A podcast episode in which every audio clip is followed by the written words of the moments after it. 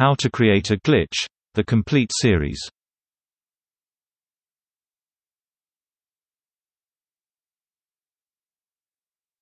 Chapter 7 The Gateway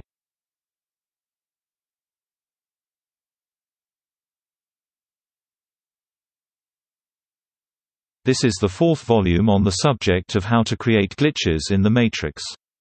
This volume will focus on some of the more esoteric concepts suggested by the first book in the series and will build upon the ideas contained in that book. Suffice it to say, this volume will be more difficult to understand and will require a review of the previous volumes to make the ideas more accessible to the reader. I will follow the same basic structure of the previous books and will include some diagrams to assist the reader in understanding the content. To begin, it is necessary to introduce a new concept into the subject matter to properly explain the ideas and techniques that I am going to put forward in this volume. To understand this concept, you must conceive again of a reality in which one exists in a kind of intersubjective space created by our expectations and the conjoining expectations of others. This intersubjectivity permits us to step into, or move in proximity to others, without necessarily existing within their state of mind. Nevertheless, one can escape this intersubjectivity by stepping out of one's expectation field through the preparatory and other methods explained in the previous volumes. Stepping out of one's expectation field preserves oneself in a kind of bubble universe, wherein one might observe the unusual. In this state, one might perceive that reality seems to mirror one's thoughts, or that it seems out of time, like a cog in a watch which has popped out of its lodgings. It is in such a state that one might observe many glitches in everyday life. But that is not the whole of the story. For in our intersubjectivity, there are lessons to be learned. And those lessons will be the subject of this volume. The main concept I want to explore is that of a gateway. A gateway is an intersection point between two disparate selves within the intersubjective matrix reality. A gateway can be of nine different forms, which will be the subject matter of the next chapter. But, for this chapter, it is sufficient to know and accept that a common feeling about anything creates a gateway between two observing minds. For example, let's say that two individuals are watching the same television program. They are experiencing some aspect of reality in parallel. This creates a linkage between their intersubjective subjectivity. That linkage is like a port in a computer. It is a passageway that allows for the exchange of common thoughts and feelings in their unconscious minds. Now, gateways are important for a couple of reasons. First of all, they produce synchronicity. Second of all, they can be exploited to produce glitches in reality. Third of all, there are higher forms of gateways that can be opened, leading to an even more unusual experience of reality. How do gateways produce synchronicity? A gateway always precedes a random encounter between two people.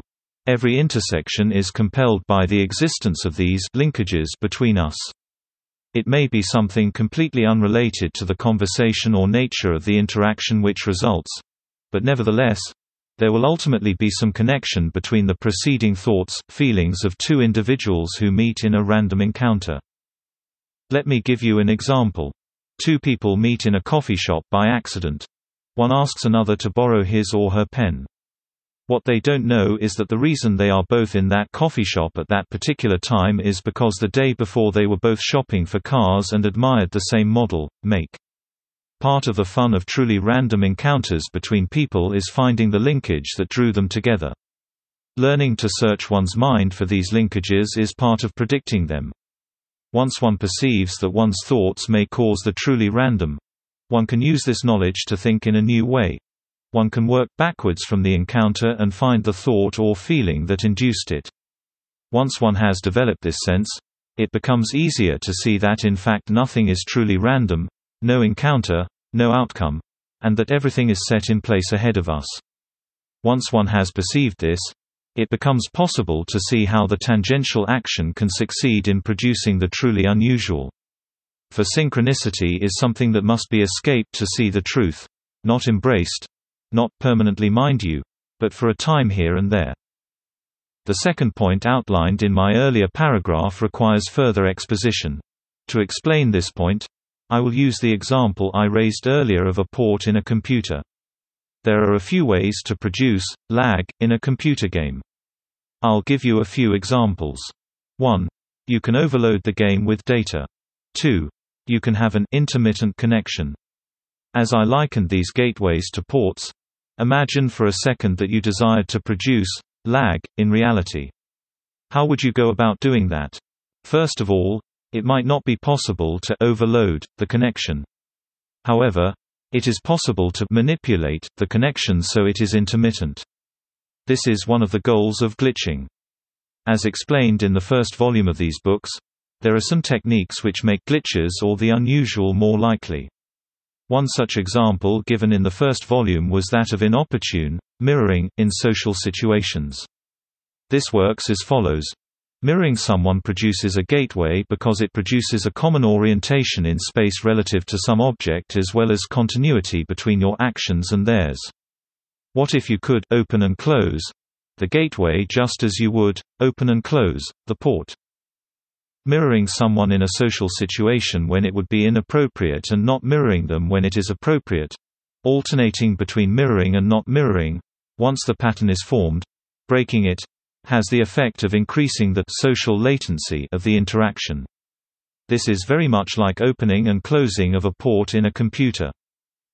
But there are myriad ways to produce gateways in a social setting just as there are myriad ways to eliminate them. One must learn to produce common feelings when they don't exist and eliminate them when they do. This can be done spatially, through mirroring, or relative to an object, or it can be done by conformity with common expectations and reactions to the environment. Very much like in the previous volume, where the individual refused to remove his jacket in a warm room, utilizing social expectations and reactions to produce consonance or discontinuities between one's actions and others, repeatedly, has the effect of producing the unusual. Finally, there are hidden gateways which exist within our consciousness, which we can open to experience a different kind of reality. These are called the esoteric gates and are the subject of the final chapter of this volume. Gateways have a hierarchy which corresponds to the intersection points between our mind and others. There are nine forms of gateways, five corresponding to our bodies and four corresponding to our minds. Below, you will see the five spatial gateways. These are the gateways which correspond to our bodies and how our bodies intersect with others in the intersubjective space. First is the gateway of spatial location. Individuals who exist in a similar point in space experience reality to some degree the same way. Spatial location includes both orientation in space and position in space. The closer one's orientation and position in space, the greater the overlap between two individuals' subjective experience of reality. Second, is the voice. The voice expresses our emotion and through emphasis. Meaning. It is through our voices that we express complex ideas and emotions to others. It is through our voice that we telegraph to the world how we feel in general and specifically how we feel about what we and others have said. It reveals the tension level in our bodies, which is also important. Third, is body posture. Body posture reflects how we have oriented ourselves in space physically. It also has an expressive component by underscoring our emotional reactions and through body language both our conscious and unconscious emotional states. Fourth, is the face, eyes, ears and nose. This is the primary contact point between our expression and others. It is through our face that we express our emotions and our reactions. It is how we sense the world around us. Our eyes telegraph to the world what we are seeing what our subjectivity is focused on. They also betray relevant human qualities such as attention. Fifth, are the hands. The hands possess utility both through the possession of objects and the expression of complex ideas and concepts. Our hands are carriers of emotional tension. Now, these basic five levels do not in and of themselves exist as gateways. Rather, they are the carriers of meaning and feeling, and through that agency produce gateways between minds. Any one of them either a represents a feeling or b represents some coordinate of our experience of our subjective reality at a given time. And in so doing, they represent the key mediums through which we are able to intersect with others in the intersubjective space. Now, there are also four additional gateways which correspond to the mind. These gateways relate to how we feel relative to ideas and concepts. This is important because a gateway can just as easily be created with an idea as it can with a physical object. I'll describe each in turn. First, the emotional is the contact point between our minds and the spatial reality we experience. It corresponds to our bare emotional reaction to something whether physical or intellectual. It has a basic vocabulary which corresponds to the emotions we all know.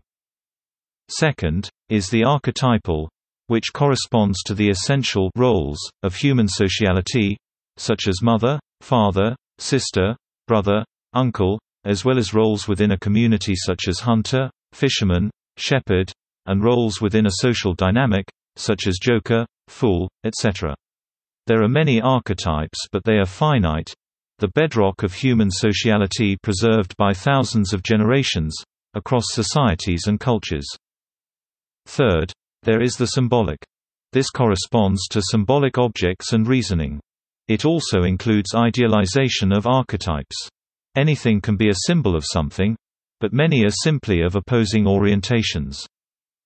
Finally, there is the esoteric, which incorporates the symbolic. The esoteric is the most important form of gateway because it permits one access to a different kind of reality once opened. It will be the subject of the next chapter.